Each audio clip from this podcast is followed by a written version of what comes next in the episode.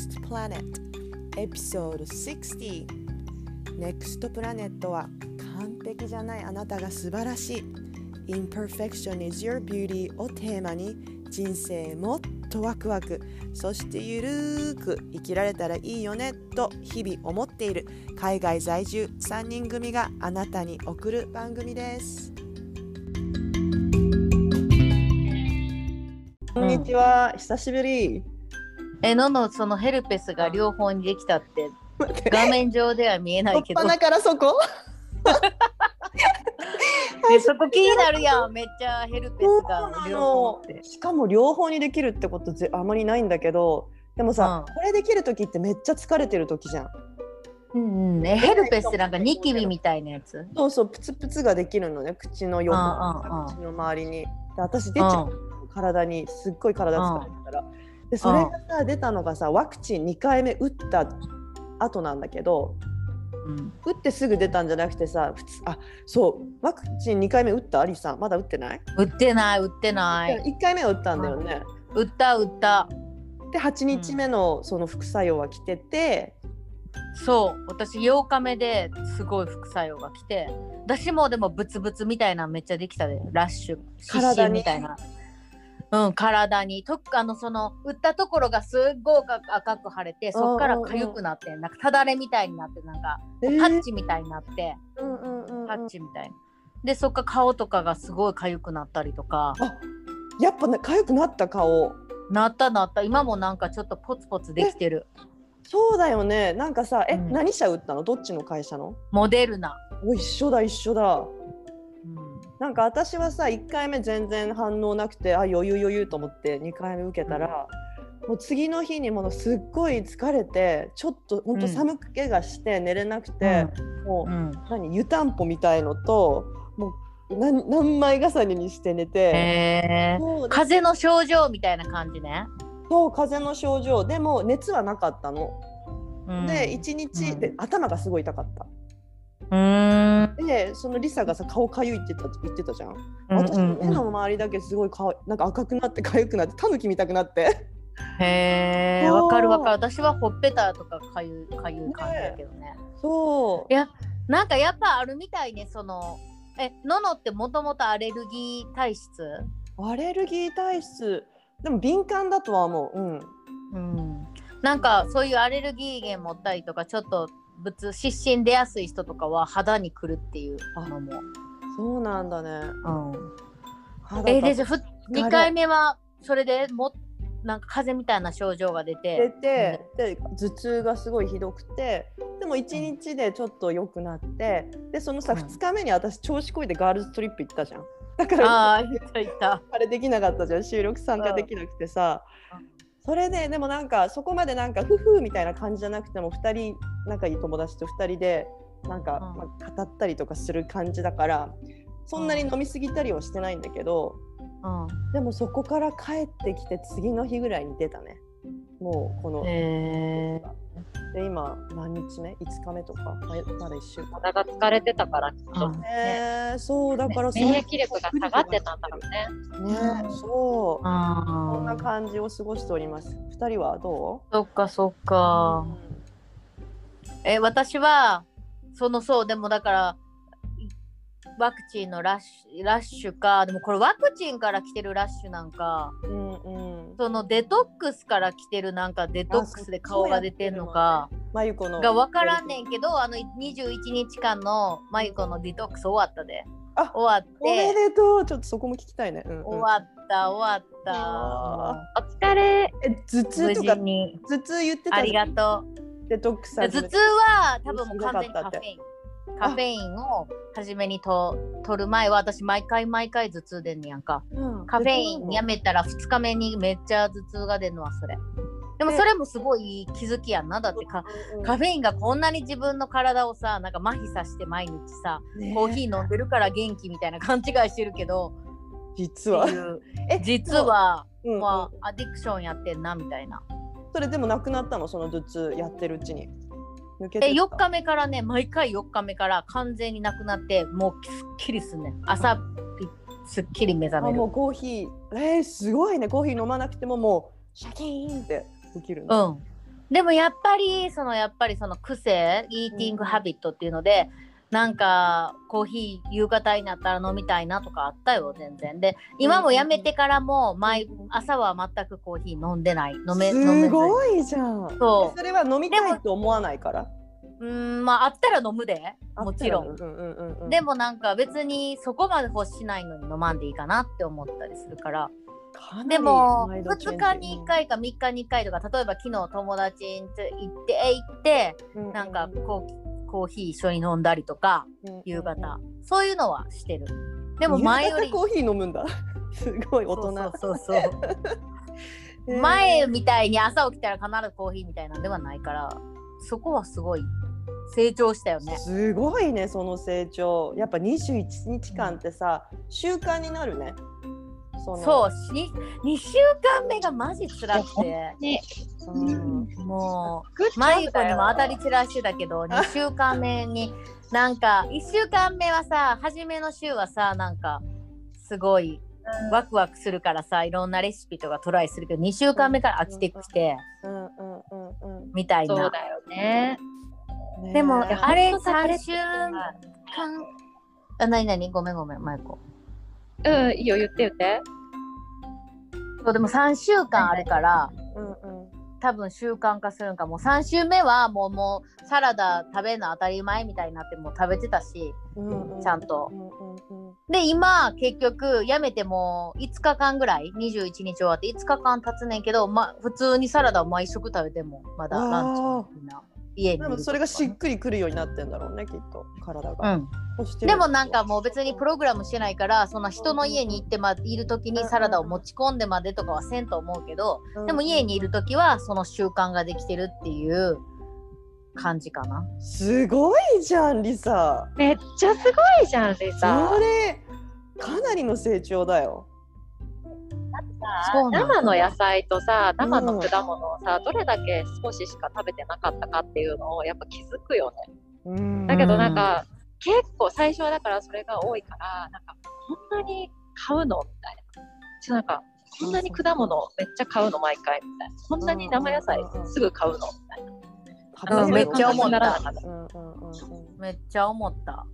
超思った。なんかいあのこだって私さフルーツは太るものって思ってたからほんまに何回も言うけど、うんうんこんなに食べたくないって初めは思ってたけどね。うんうんうんうんでもだから結局21日間全然1キロぐらいしか減らへんかったから痩せるものではないねんなと思うな。うん。その。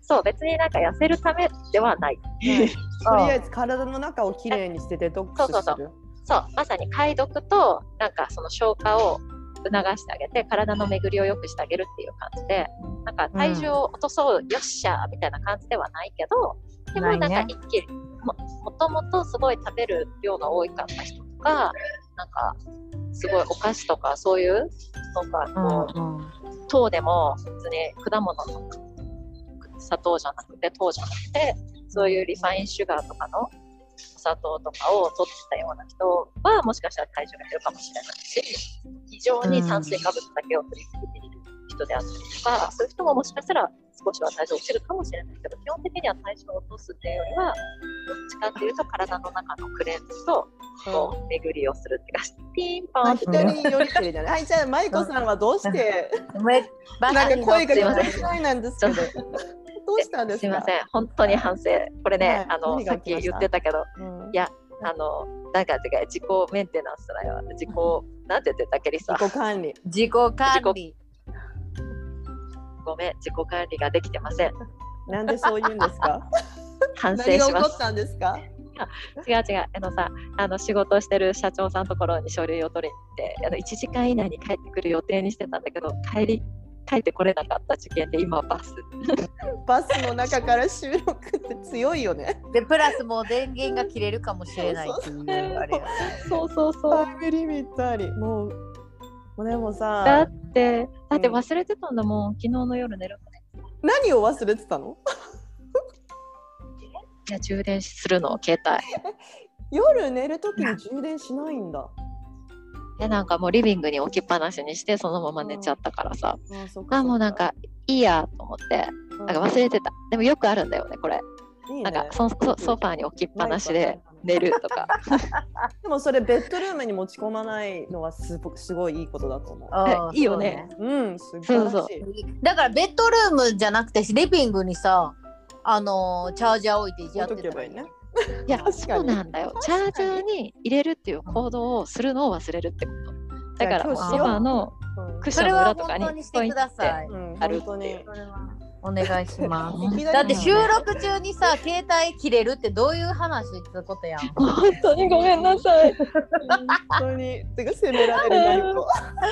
またいじめる最近そして社長社長の家でさ、充電させてくださいってもう1%だったの。で、まゆこちゃん、これ、ちょっとはありこれちょっと充電してくって言ってくれて、でえ10%まで上がった。でも10%しかないの？待って、マイコって本当ギリギリガールズやなギリギリギリリガールズがある超ウケる。てかここまで来るともうね気持ちいい。なんかイライラもしうんない。そうやねなんかありがとう。そうなりたい私も。逆にもうタレント才能やな 才能才能10%でうんポッドキャストの収録に臨もうとするそのそその の姿。メンタルがもうこれは才能としか言いようがない。そうそう。これはね、だから甘えてるよね。なんか多分、ののとリサだから、なんか安心安全、大丈夫って思ってるとこがあんだよ。あそういうなんなんそれ満たされたのね。でもなんかそれしかもさその帰りはちゃんと丁寧にバスを乗って帰るのよタクシーとかじゃないんだよ。もうその前こありがとう。え本当に感謝。でしょ？ありがとう。ああ面白オッケー。じゃあさあれだよあのさ、質問来てたじゃん。い。うん質問来てたね。今日かあのちょっとそれについて話してみる？嬉しい読める？ね。ありが読める読とう。める。ちょっと待ってね。今読みます。い。や本当にいろいろありがとうございます。みんなリクエスト。嬉しいね。なんかラジオらしくなってきてよね。なんかうん。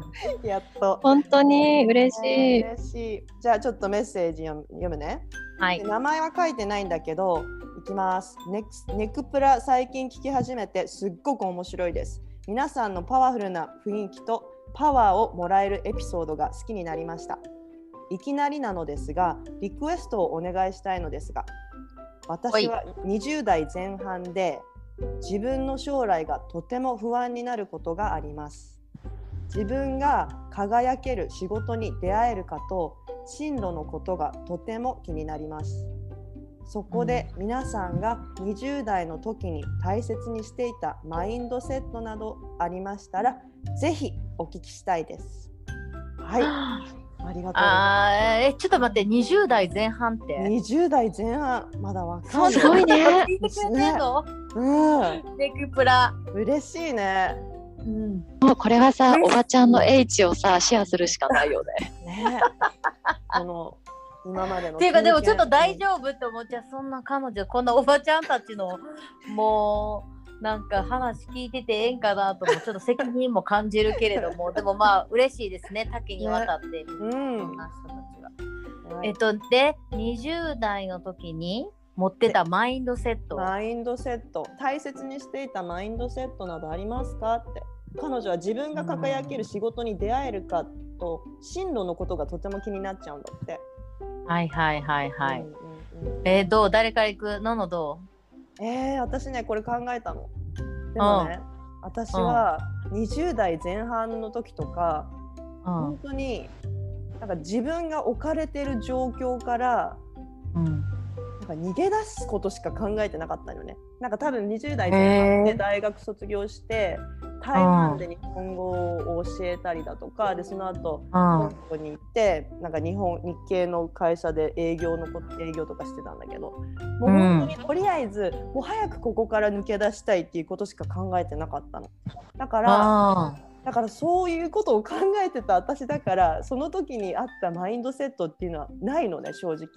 でーも、ー。だからこそ、今の私がうんこの時代に戻れるとしたらこうやる。20年前の自分に言うとしたら。そうそう。うん。それを考えてた。でもなんだろう。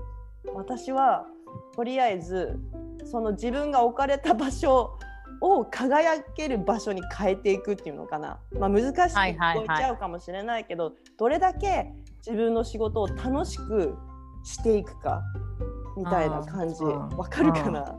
なるほどねで。も難しいよねそこが多る分難しいと思うんだけどなんかさよく聞くのがさ頼まれごとは試されごとって聞いたことある、えー、ない。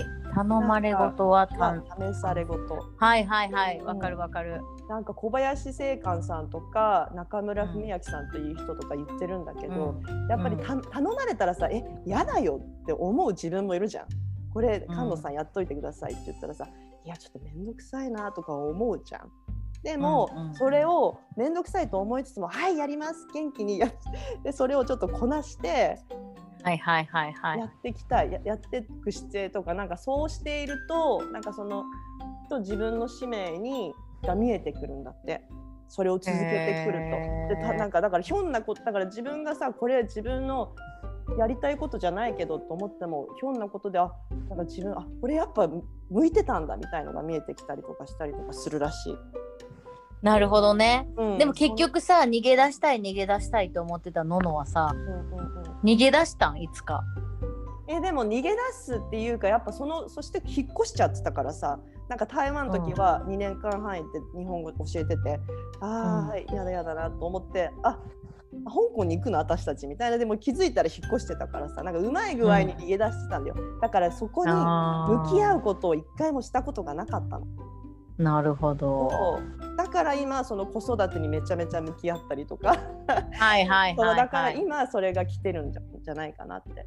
だから今なは目の前にあることをしっかりこなしてどれだけ楽しくしていくかで、うん、その目のそうそうそうそうで周りの人を大切にする感謝するうーん。かな、うん、それは大切だと思うはいそっか。なかなりましたがいいね。いいお話。え、もうマイクを持ってんけど、切れる前にさ、マ イマイク。マユコじゃんなんで？マイクもうさ、3%ぐらいやろ。じゃあはいマイコさんどうぞはい。間違いない3%ぐらいだと思う。やばい。マジやばい。ビデオつけなくくていいからビデオなしでだよね。ううんん、なんで今ビデオ切らしてもらった？ごめん。うんいやーさ、ね、20代前半か。なんか、ね、すごい。でも今、ののが言ってたの、すごいなんか共感するところもあるし、私はなんか20代前半でさ、ほんと大学出て、うんうん全日空への就職が決まって、で、すごいワクワクしてた時だな。なんか、初めての環境で、あの県外での生活とかも初めてだったし親から離れて暮らすっていうのがね。うん。うんなんかすごい何もかもが新鮮でワクワクしてキャピキャピしてた。とりあえず。うん。うん。うんだからでもなんか多分どっかで安定っていううん。安定安してる定っていう安定っていうのがすごい大切だったんだと思うんだよね今思えとだからなんかうんもう今そこの場で生きるってことに必死で会社に入ってなんか会社に沿って生きるみたいなところがただ必死だったから細かいことほとんど考えてなかった考える余裕もなかったんだと思うんだけど、うんでもただ大きい会社で安定っていうのはすごく自分の中で大切だったんだなって思う。うん。ってことは自分のニーズを知ることが大切ってことかな。そうだからなんか、うんその時になんか例えばなんかちょっと今思えばねもっとすごくあのやりたいなとか興味が湧いてきたものとかがあった場合なんかそこでなんか自分はできるかなっていうような挑戦とかを全然してこなかったなと思う私は。ああもうなんかもう遅いんだもう遅いかもみたいな感じで逆に感じてたような気がする。なんか例えばなんか休みの日にさあのすごい絵描くの好きだったから日本語教室に週末通っ休みの日になんか銀座のサガローに絵習いに行ったりとかしてたんだけど、なんかあーいつかなんかあの二課展とかに出して なんか展示会とかやってみたいなんてちょっと思いながらも絶対そんなの無理だって自分の中で言ってた。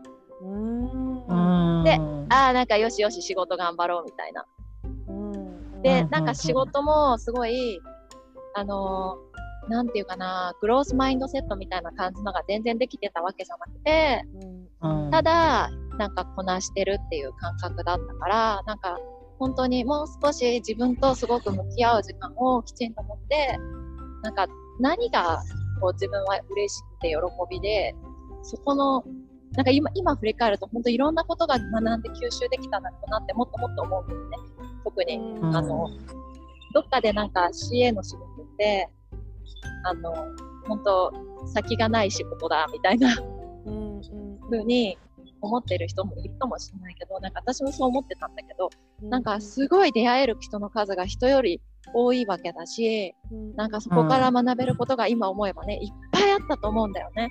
で、うん。さっき言ってたみたいに、感謝の気持ちとつながりをすごく大切にするっていうのをもっともっとしておけばよかったなって今思うから、なんか、どのどういう職場であろうでも会う人ってすごくいっぱいいると思うから、そこから特に若いうちはあの学べるメンターみたいな人と出会える機会っていうのはすごくいっぱいあると思うから、そういう人に出会った時はなんかこうありがたい気持ちを持って素直にいろんなことを教えてもらっとけばよかったなとかそこはある。うん。本当どうかううん。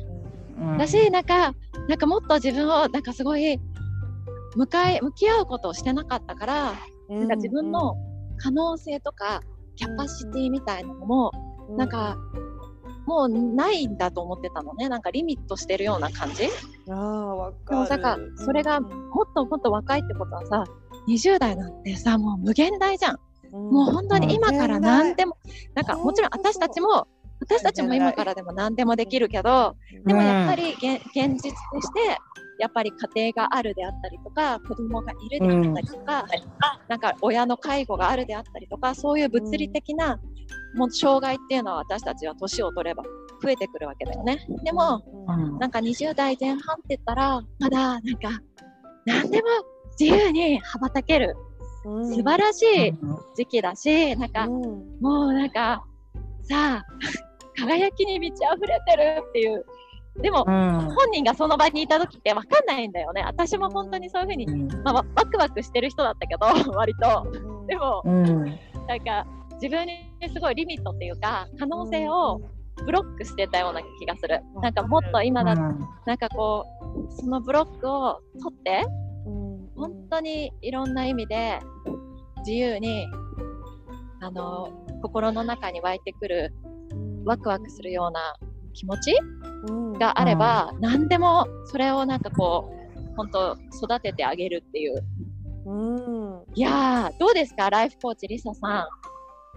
なんか そういう時にそれこそなんかこうライフコーチとかに出会っててなんかそうこういう話をさ聞いてもらったりとか引き出してもらったりとかあとは自分と自分と向き合うような時間を持ったりとか、だから自分のことを知るっていうそうそう。作業だよね。なんかそううん。それがさうん。ほんとさワクワクしてできるっていうのはすごくいいなと思ってもちろんその成長する過程でいっぱい自分は変わっていくけどうん。そのうん。その今そこにいる自分とすごい向き合って今感じてる感情と向き合ってとかなんかまあね興味も変わってくるからさ。うんうんあれだけどまあでもなんかそういうライフそうそうやと思う思うねんけどさ、こうんうでもやっぱそういうさなんか向き合うとかってさうん。もうほんまにその本人がさ、やるべき時って絶対あるやん。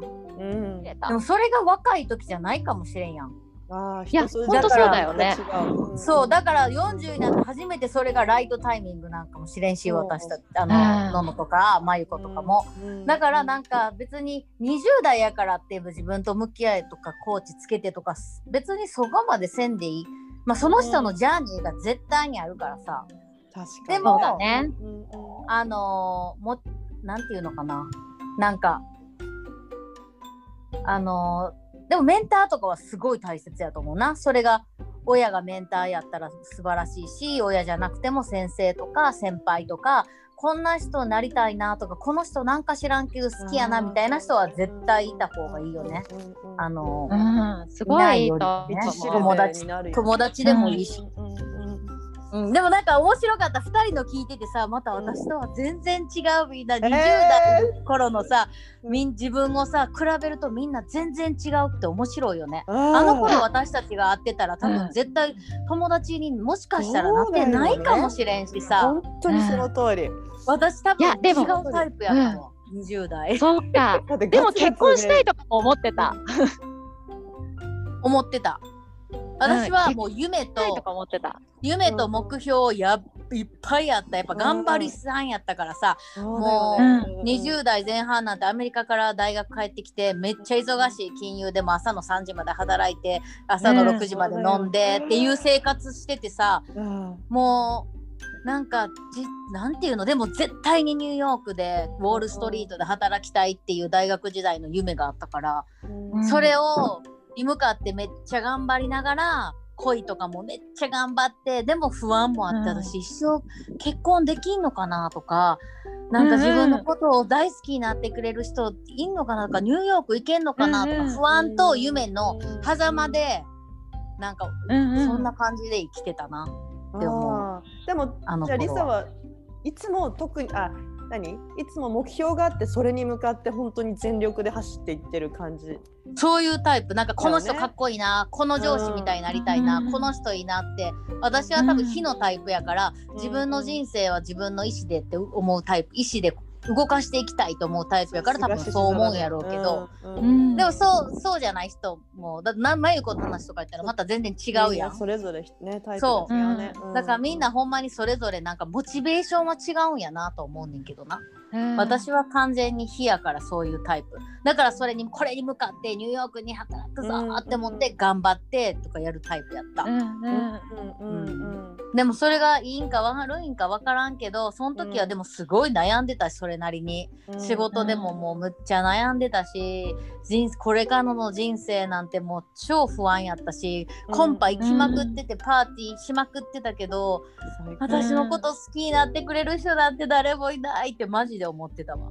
うんあウケる。ね私もさ コンパ行きまくってたけど途中からさマジコンパさなんで行くんだろうとかマジ時間の無駄だわとかね途中で思いながらもう行くのやめた。いや私生き続けてたタイプ。あーちょっとそれでもうバリ ウケるウケる。あ途中でコンパもしてたし金曜日と土曜日の六本木の夜もしてたし外国人と日本人に分けてめっちゃもう超恋愛してたでもし。楽しい思い出だよね楽しいねいやマジマジ。でもそれぐらいなんか楽しく恋してほしい子供には。最高に楽しいけどでもその当時はでもすごい不安とさなんかしんなんか悩みでいっぱいあった気がする。けど本当に悩みがあった。なんかさ、私ちょっと、ううんん、何？何リサ。うん、なんもない。なんか一つちょっとまた付け加えたいことが出てきたんだけど、私はさ、結構本当に他人軸になりがちじゃん？で。人の目を気にしたりとか、人の気持ちとかがすっごい気になっちゃうから。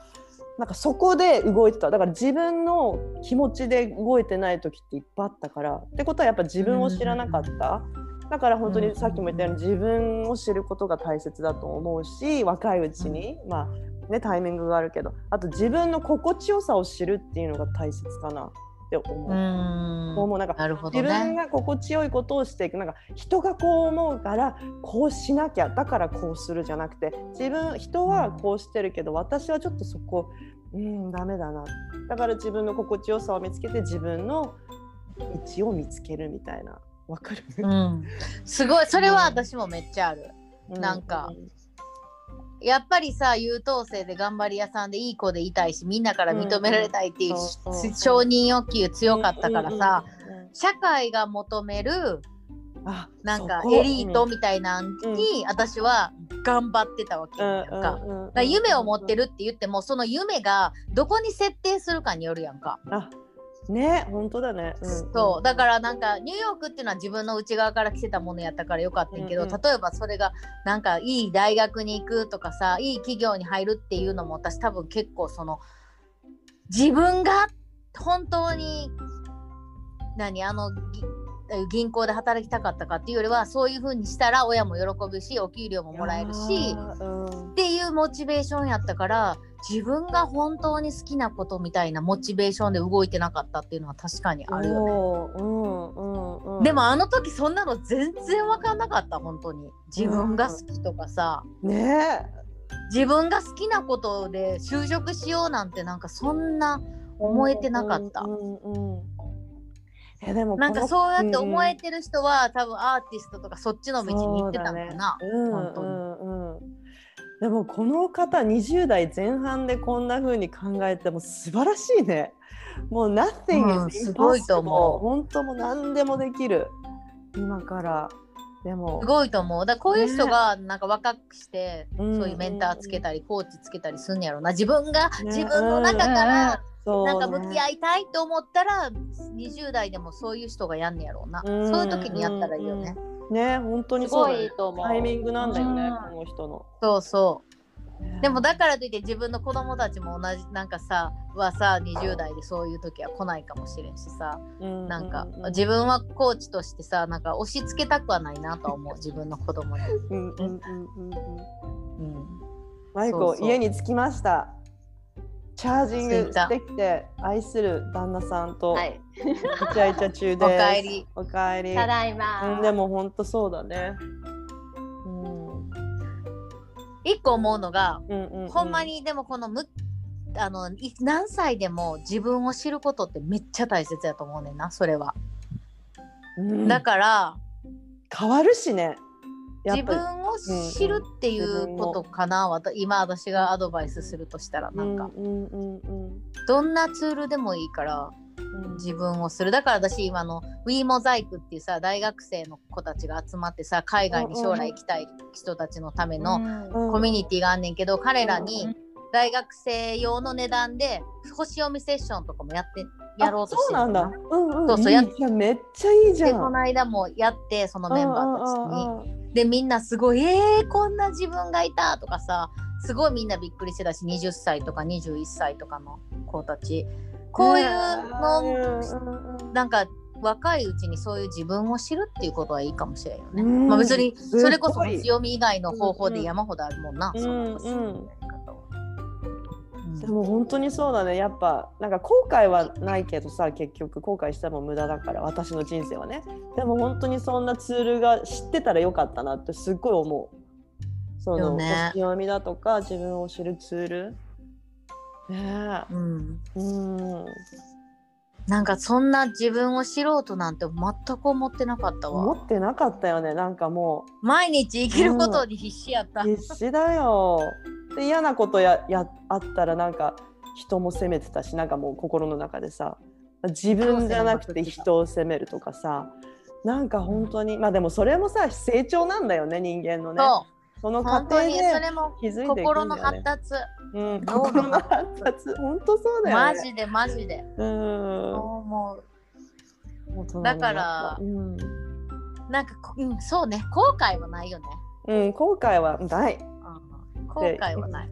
うん、でもこういう若い人たちになんかねなんか思いが届けばいいよね。こういう本当に。私たちが経験したからみたいなね、うん。こうし、うんうん、少しでも多くの人たちがやっぱり自分らしく生きやすい人生を送ってほしいよね。ね自分らしく。ー、そうジャーニーはどうであれなんかこううん。一番嫌なのが自分を隠して自分を表現できる場所がなくて、うん、そういう仲間もいなくて、うん、そういう職場もなくてやっぱり自分を偽って生きていくのが一番悲しいって私は思う。一番辛い。それは本当一番辛いよなんかそうならないでね。なんか生きてもらったらもう何歳で何してもいいわなほんま。うん本当だね。なんかやっぱコミュニティ作りたいね。あのうん。うちらでも。こういうああネクプラ、ネクプラのさコミュニティなんか本当に話せないはなすごい心から話せる友達がいないって。なんか結構多いような気がするんだよね。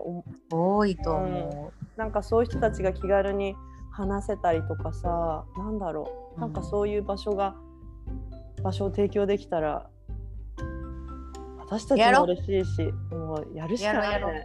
あのいつもかない「やるやる!」っていう舞子さんが消えたんだよね 画面上から消えたんだよね家に着いたのにチャージングしてないんだよあの人う。もうバタバタや面白いから。ん。ね。ねはい。じゃあ。じゃあやろう。ね。じゃうんあそのそういうことで 20, 10代から80歳までいるそういうコミュニティみたいなネクブラコミュニティ。80歳でいいよ。うちのおばあちゃん97歳だけど、入ってもらおう。10年前にアフレードしてて多分安信じれてなかったから今があってたくさんの人を救えるんや、うんその。そうだろうね。きっとそっか。だからもう、このさ、アフレードしてる自分っていうのは、もう、今の自分を作ってくれてる自分だから、まあでもただ、なんか言いたかったの。今の自分に言うメッセージはやと思うでそれって。うん今の自分に言い続けるのって素晴らしい素晴らしくない？それって。大丈夫？20 Don't be 年前の.自分にアドバイスするんじゃなくて、今の自分にかける言葉が、Don't be う afraid。んまゆでもだからうん今も自分にかける言葉も、なんか20年前に自分にかけたい言葉も、私はなんか一致してるの。だから、まあでもそれから、あの、何？じもちろんだから両方一緒やねんな。その言葉やねんな。魂からのメッセージ。魂からのメッセージ。自我がない、自己のメッセージだよね。なんだろうね。うん。面白いね。いいやん。いいやん。みんなそれぞれやな。ほんまにそれぞれだよね。だよね。ね本当だね。でもなんか本当に何があるから。うん。うん、言ってるみたいにさ、なんかもちろん今からさ、戻って過去の自分って変えれないし、今の自分がこうやっていてくれるのは、なんか過去から今までの自分があったから今の自分がいるわけだし、うんなんかそこをなんかに引きずられないっていう今ここにっていうののが言ってるメッセージっていうのはその過去の自分もありながら今のここにいる自分が形成されててうんでもその過去に引きずられるんじゃなくて今ここっていうところにすごくやっぱり集中して見てあげる。そこを楽しんであげる。っていうのがなんか大切っていうふうに聞こえたんだけど合ってるかな？うん。うん。それそれそれ。なそう、そのさっきさ、みんなで20年前の自分になどアドバイスをあげるならうんなんている？っていう話から多分ここレコード聞きしててないからさ、うんうんそう、うんそこから始まってんな。うん。うんでみんな20年前に。で私は20年前に何あかってその質問めっちゃ良かったから考えたけどうん何にもアドバイスもうそのままでいけって今のリサでいけって言うなって本当に心から思う。だってあの時全然完璧じゃなくても不完全すぎたけどあの時、そずーっとなんかもうそれが20年前そして10年前5年前不完全すぎる私がいろいろジャーニーいるから今の私がいるわけやんか。素晴らしい。もう本当に、もうその言葉、すごい。もうリサはもう自分を全体性、もうホールに受け入れてんだよね。もうすべてを。え、じゃあ、ののは？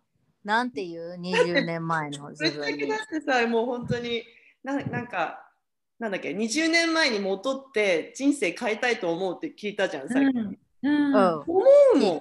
思っちゃったもん。あ、思うかも。あそこに戻りたいと思うけど、思う？でもえー例えば、例えば、どういうとこで戻って、めっちゃ興味ある？どういうとこで戻って、どういうことしたのまあ、たまあ、ほ本当にさっきの話につながるよね。20代の時とかさ、もう仕事とかも本当に逃げたい逃げたい。もうやだやだやだ。もう本当にななんなの？なんなのみんなとかさ、なんなの？なんでこ,、うんん、こんなんなの？とかさ、やっぱ逃げたい。でもそうじゃなくて向き合いたい っていう自分。なんか向き合えばよかった。そしたら人生変わってたかなとかさ、なんか考えちゃう。面白いね。なるほどね。うんまあ、それもいいんかもな。まあ、それが私なんだよね。でもそうんこを受け入れなきゃいけないんだよね、私は私なんかさ、うん、リサみたいにさ、ホール、なんか、すべてをすべてホールラブみたいなさ、セルフラブが全然まだできてないと思うし、でもなんか今さ、なんかこう、やっぱ20年前に振り返ってっていう、振り返りするのはいいよね。なんかいいうん、いいと思う。めっちゃ楽しいって思った。で、なんかさ、あ、そっか、で、私さ、20年前あの時って、あー、なんか、こういうことに興味があったなとか、あー、あれしたいなって思ってたなとか、あれ、今と全く同じだって思うとこいっぱいあるし、あるかも。一緒一緒、私もある思った。よね。またなんか、映画好きで、うん映画好きで、教室行ってとか、そういうのとかな。で、あ、なんかまた、それって今でも not too late じゃんって、また自分に言って、うんなんか、これややってもいいよねっていう感覚にまたもともなるかもこ。れいやモテるし。本当にそうやと思う。やってもいいよ。蓋しないってまさに言ってたやん。自分のやりたいことに蓋せずに、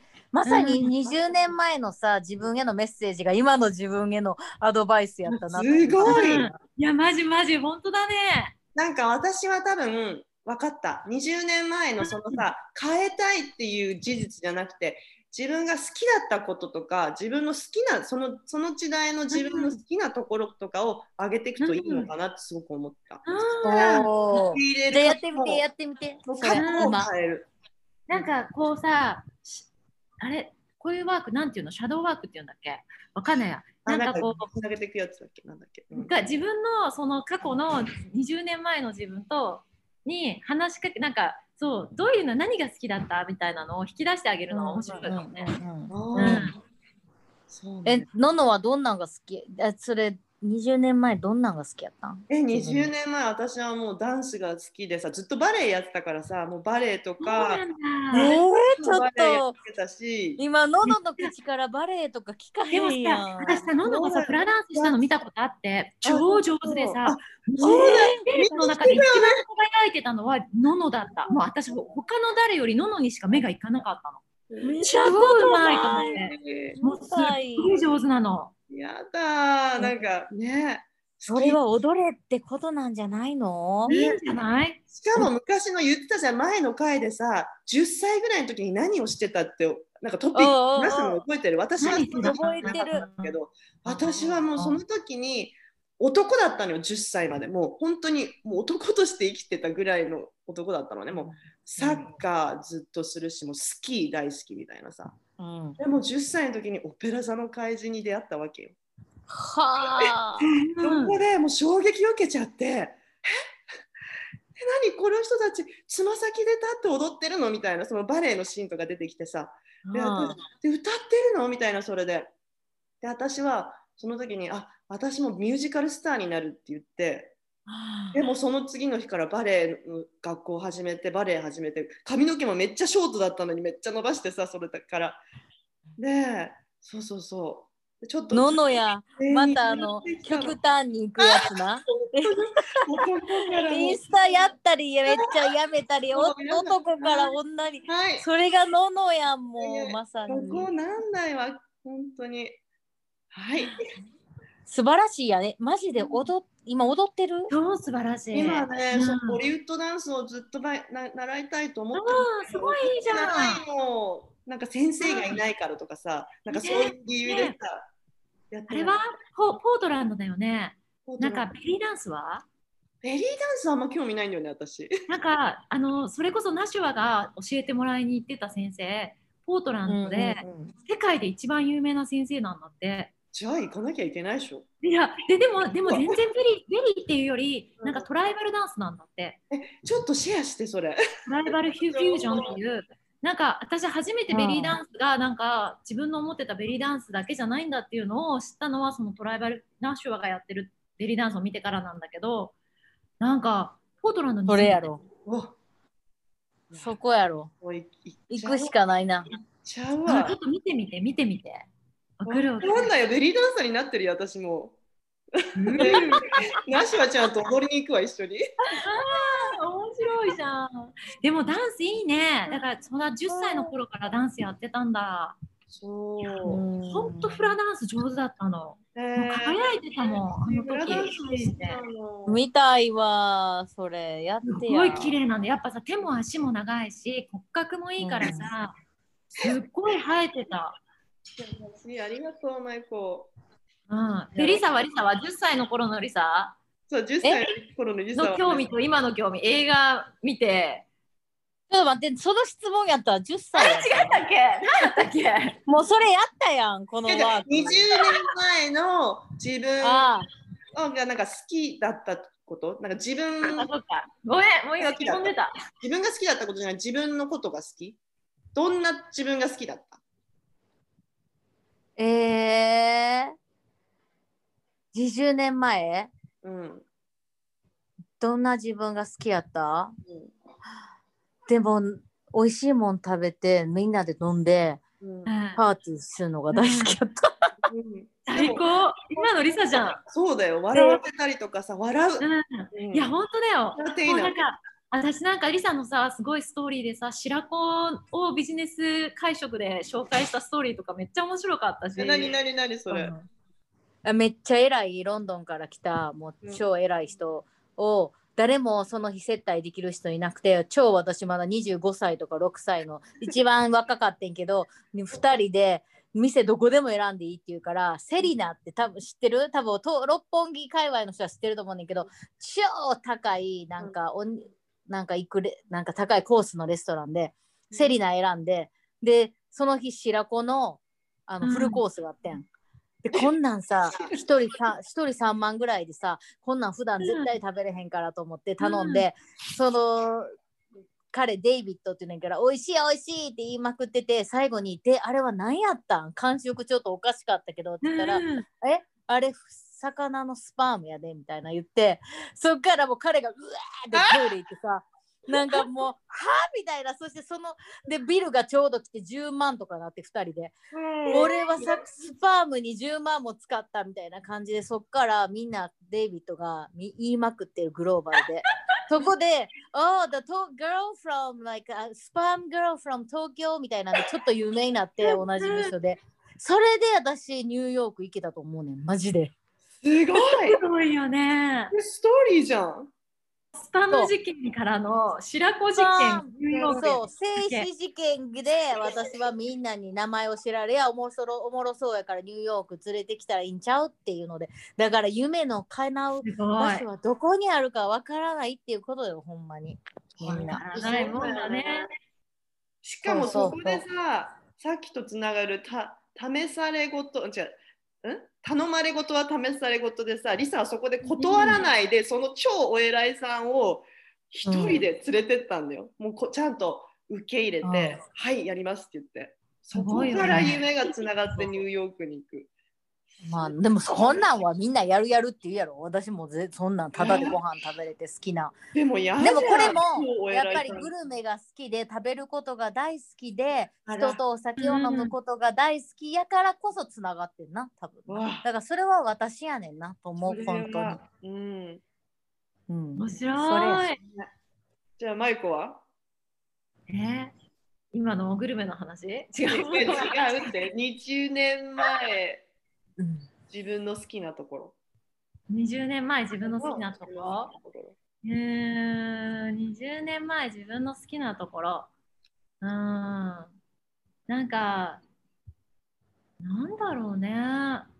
20万年ね20年前の20年前は自生きてない。いやいやいや20年前の自分が好きやったことをやろ？う違うの？あ ?20 やったこととか自分の好きなところとかでいいんじゃない？もうとりあえずいい美美化していくわけだから自分の。あそういう意味ねあそうそう。好きだったことは、うん、えっ、とね、海外旅行でしょ？絵を描くことでしょ？で、ヨガとかでしょ？うん。あとは、うーん、すごい自然とか好きだったし、で今と変わってないわって思った、完全に。う。んうん、変わってないね。しかもさ絵描きなよ。絵画展に送絵描いてる？とかしないもう。全然描いてない。なんかね、うん絵描くときってすごい気づいたの。私はなんかもう本当エモーショナルなフィーリングを出すときに絵が描きたいって思うの。うん。なんかこ悲しい時とかうん。振られた時とかこうなんか一人でロンリーな時とかうん。でもなんかその感情が割と満たされてしまうとか描きたいっていうかモチベーションになってないんだよだから。もうなんかインスピレーションとして湧いてこないみたいな。そうそまあでもわざとそういう悲しいことって別に起こさんでいいと思うけどまゆこって多分すっげえ感情的な人やと思うからうんなんかその感情をどんどんもっと出してもいいんじゃないかな。う、うん、そうそうそうだからなんかあのさ子供たちにはさ感情を自分がなんか感じた時に表現するツールをがあったらいいなってすごい思思う。なんかそれがピアノだったらすごいこう自分でこうやってさピアノ弾きながらみたいなこうできたりとかさ絵だったりとかさダンスだったりとかさ何でもうん。こうなんか自分があーとか思った時にこう出せるものがあったらすごいいいなって思う。それが私はただ絵だったからもうめっちゃ失恋して悲しい時にキャンバス買ってきてうわーってちまちまちまちま書いたりとかするのがすごい、うん。その当時はすごい好きだって。うんでもそれがグルメの人もいると思うんだよね。ご飯食べるのがすごい好き。みうたいな。ん。うん。私なんか20代のその頃はさマジあマジ本当このご飯食べても嬉しくもないのにコンパ行くとかマジもったいなとかって。払ってもらうのももったいないわとか思っとって、そんなんだったらそのお金で絵画教室行くわとかってそうなんだ。たらもうやっぱねコンパ誘われなくなった。も うえだから ええ行かないよやろ。ねみたいな。うんえええやん。だってこの間もさうん。もっともっとさそのさ中央を振られることなんてもう今はないやん。だってうん。実際実際結婚してでもでももっと感情をさ細かく細かく日常を見ていったらさ例えばさ先週みんなにまゆこが「めっちゃ悲しいことあった」って言ってすごいあのワンネスの扉の本をなんの感動をヤンに伝えたら分かってくれないっていうあれもさ一瞬やったけどさ悲しいフィーリングやったやん。うんうんだそれいうのを絵にしたらいいやん絵で絵にそう。だねもう最近なんか自分の心の中でこう処理できるようになっちゃってるからさ いろいろ。えじゃあまあそれは悲しくなきゃい逆にいいけないのことかも。うん。なんか楽しいいのでもいいよねハッピーなことを表現するとか逆に。そうだねなんかこう今までの書き方っていうのはそういうエモーショナルで自分がなんかこう悲しくなったりとかしてる時にすごいもうなんかイン書きたいって思ってたんだよ。でもなんかもしかしたらまた違うトリガーがあるかもね。うんちょっとうん、ただただ好きだから書くみたいなんでも十分じゃない、うんそうだね。なんか幸せ書きたいみたいな。うんでもそういう感じに全然今なってない。今タイミングじゃないんだよ。うん今は絶対来る。そうだね。うん。そうなったら面白いねまた。ねこんな感じで答えれてたんかなえ。ねえちょっとまたメッセージ欲しいね。名前ちょっとわかんないから。ありがとうございましたメッセージ。はーい私たちはいつもここにいるんでまたいつでもメッセージください。はーいお便り待ってます待ってますバイバイバイバイ